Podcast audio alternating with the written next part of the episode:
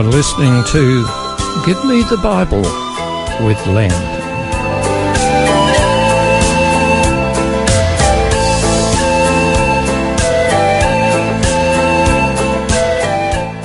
Today's program is entitled The Receival.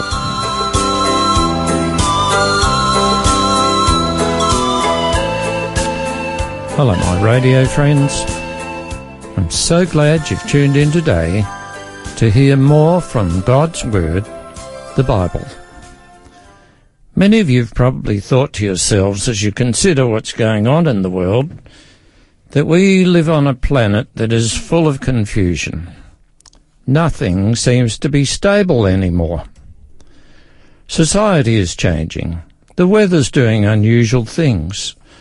We have social and political instability, and human rights by some are being totally disregarded. Can it get much worse? Is there any remedy?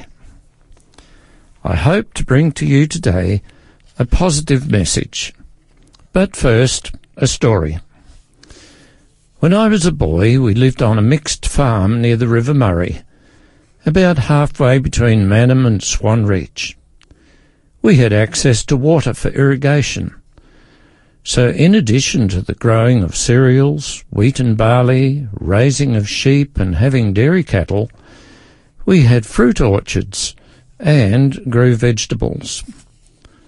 I feel very fortunate to have spent my childhood years in such an interesting environment. One summer, we received a phone call from my Uncle Keith, who did broadacre farming in the mid-north of South Australia, near Spalding. My uncle needed someone who would be willing to sew up the bags of harvested wheat. This was in the times before bulk handling. Then the wheat would be put into large bags made of jute and left standing together in a group of several hundred out in the open paddocks. The bags needed to be sewn at the top and put under cover as soon as possible in case a summer storm hit and the wheat spoiled. The harvest on our property was finished, and apart from some summer fruit that needed to be picked, my father thought he could help my uncle in his time of need. My mum and my older brother would be able to manage the fruit on our property. So it was all arranged, and I was to go with my dad to the dry mid-north. I was to thread the big curved bag needles used to sew up the bags. And I was probably about eight years of age at that time. The work for me was hot and boring, but I was a good help for my dad. One night, close to Christmas, we were invited to go to a Christmas program at the town hall of one of the nearby towns.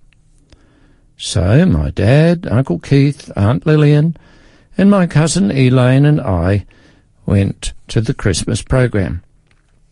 There were items and speeches, and it was all very boring for me. Then they came to a part where the compere began to call out the names of various children, who would then come down to the front to receive a Christmas gift. I never knew any of the kids there, as I was a stranger in the district, and I didn't feel part of this celebration. Then, while my thoughts were on other things, I vaguely heard a name that sounded something like mine. I made no response. I thought they'd got it wrong. The name was called again. Ah, there must be some other child with a name like mine. I still made no response. The name was called a third time. My aunt nudged me. That's you, she said. I went to the front and to my extreme surprise received a gift wrapped present just like the other kids did. I enjoyed reading the Donald Duck and Cats and Katzenjammer Kids comics out in the sun-baked paddocks and playing with the small toys and eating the lollies and licorice from that parcel. It was all there just for my sole pleasure. Someone had unexpectedly called my name, and I received a gift, and it made me very happy. But you know, dear friends, I'm expecting another call that will far surpass the one I had in that little country war memorial institute that summer night when I was a child. The call I'm waiting for is a call by Jesus, a call to come home with him, a call at the final times of this earth's history. I hope to hear Jesus say, Len, You've been a faithful servant of mine. Come enter my Father's house. The Bible puts it this way in Matthew 25 verses 14 and 21. Then the King, that's Jesus, will say to those on his right hand, Come, you blessed of my Father, inherit the kingdom prepared for you from the foundation of the world. Well done, you good and faithful servant. Enter into the joy of your Lord. Now, I need to tell you, there are some very widespread ideas about Christ's return, and many of them are based on very unstable, flimsy theological foundations. One has to do with what's called the secret rapture, and the other is to do with what happens to the dead after they die. The secret rapture theorists maintain that prior to the actual coming of Jesus, the saints, or to put it another way, the righteous people, will mysteriously, without any prior warning, be whisked away and go up to heaven.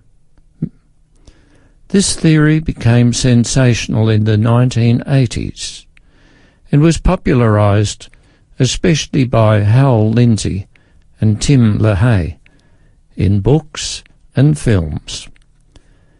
Many gullible people believed it, and still do. Some evangelical preachers followed this sensationalism and soon the false teaching became established doctrine in many of those churches. Fundamental to this belief is that prior to the actual physical coming of Jesus, the raptured saints will already be in heaven.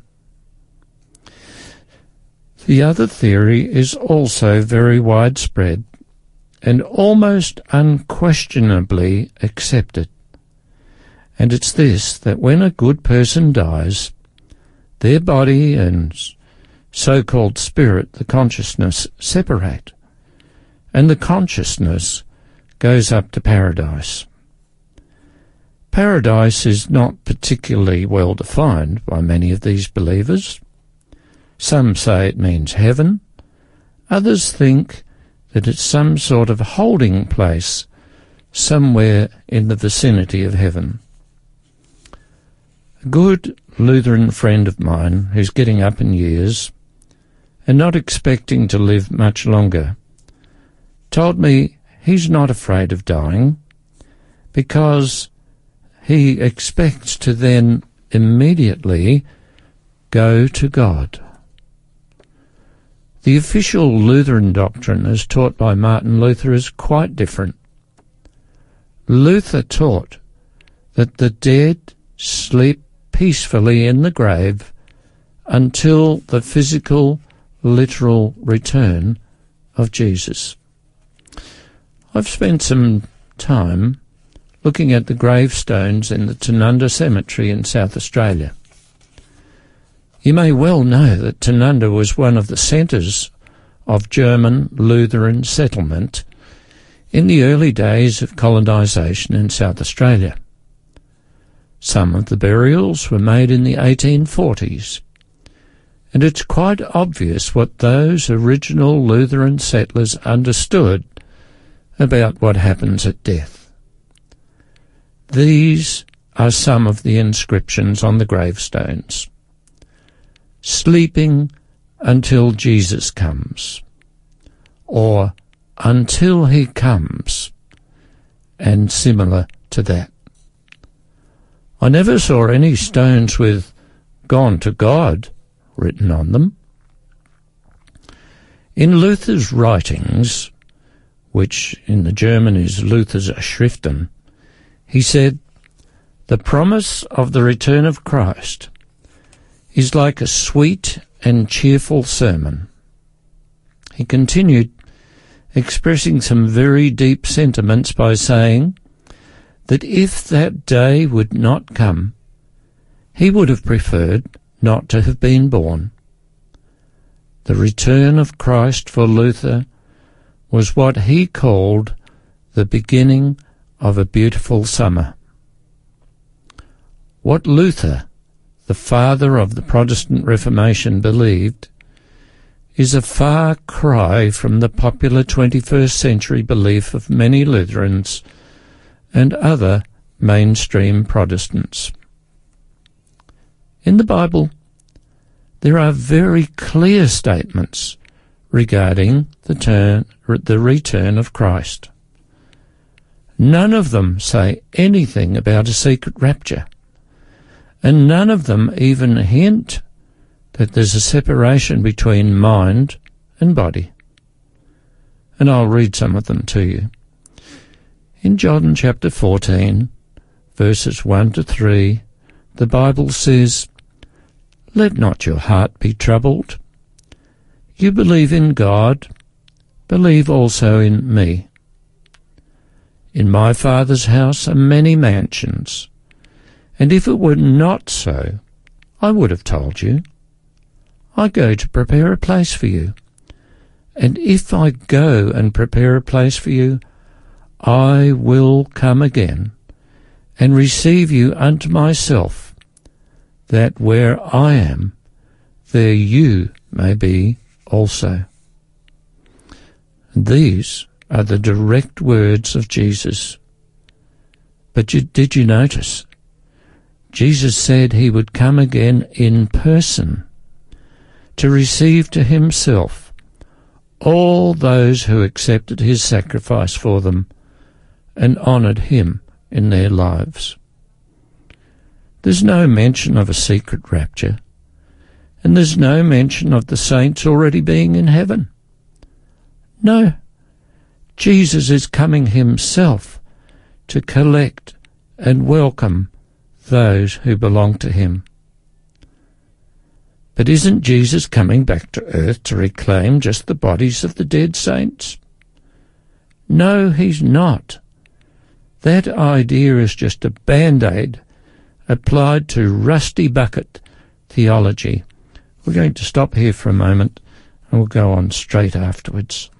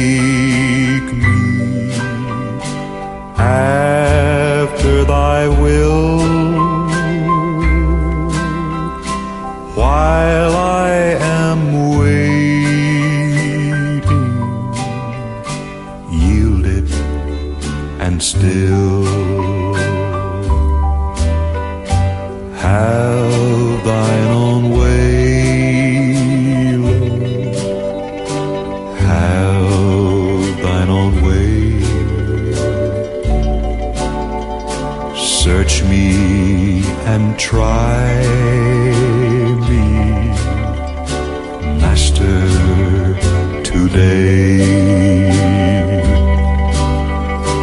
Whiter than snow, Lord, wash me just now.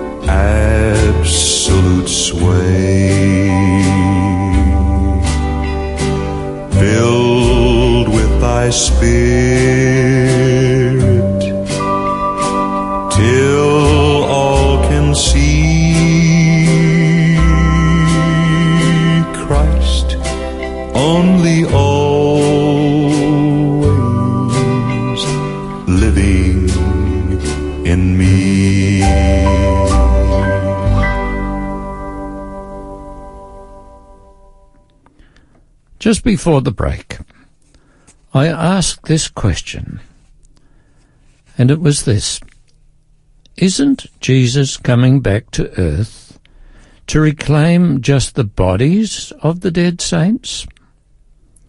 And I've partly answered the question for you and said, No, he's not.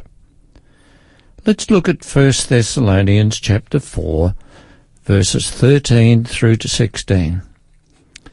The Apostle Paul writes here, But I don't want you to be ignorant, brothers, concerning those who've fallen asleep, that is, those who've died, lest you sorrow as others who have no hope. For we believe that Jesus died and rose again.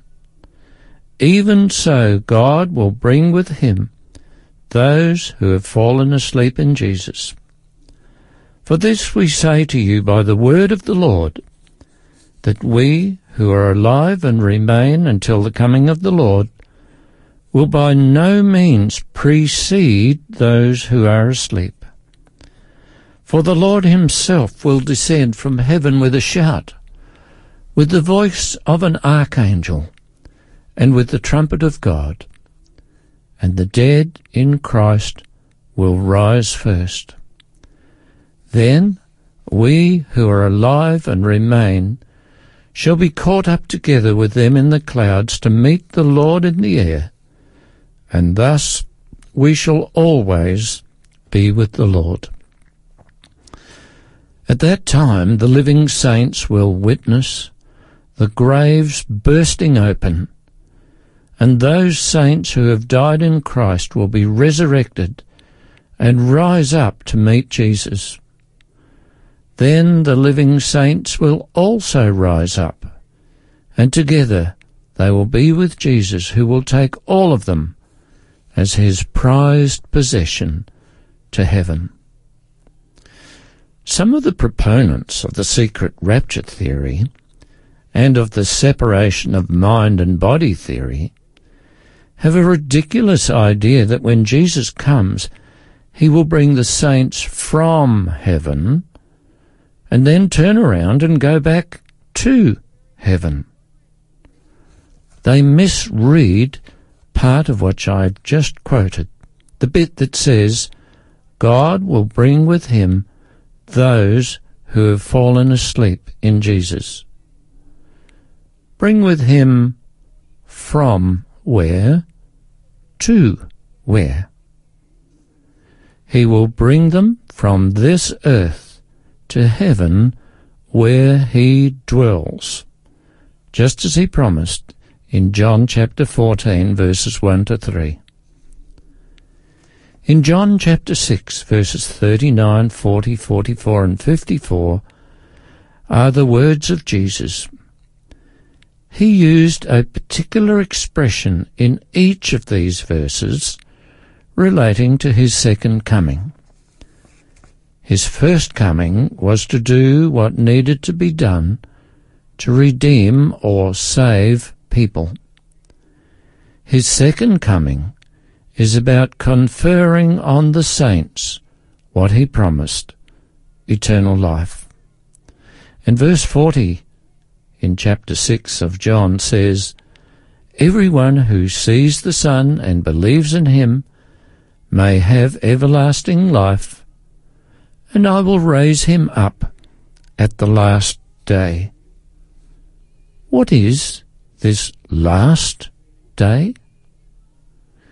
It's when Jesus comes, as I explained, as explained rather in 1 Thessalonians, which I quoted to you earlier.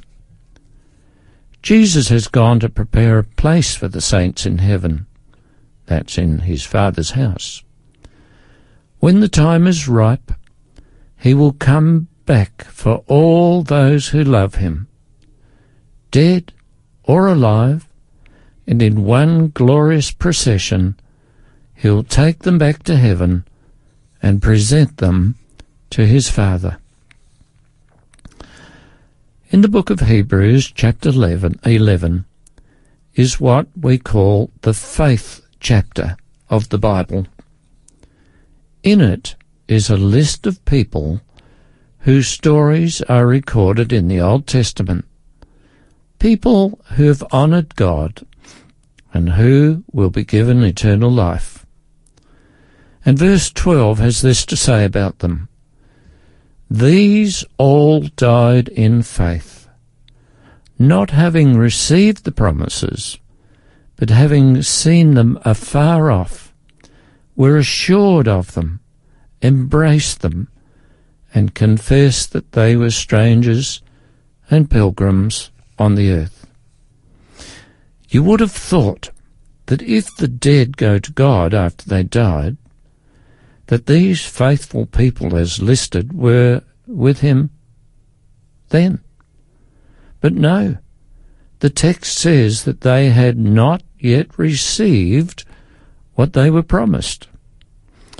And the text also implies that these people did not regard planet Earth as their final home, but thought of themselves as strangers and pilgrims. To them, this planet was only a temporary place. One of these holy people was King David, who wrote many of the Psalms. King David died at approximately 1000 years BC. The Apostle Peter, speaking about him in a sermon after Pentecost, said this, and it's found in Acts chapter 2 and verse 34. For David did not ascend into the heavens.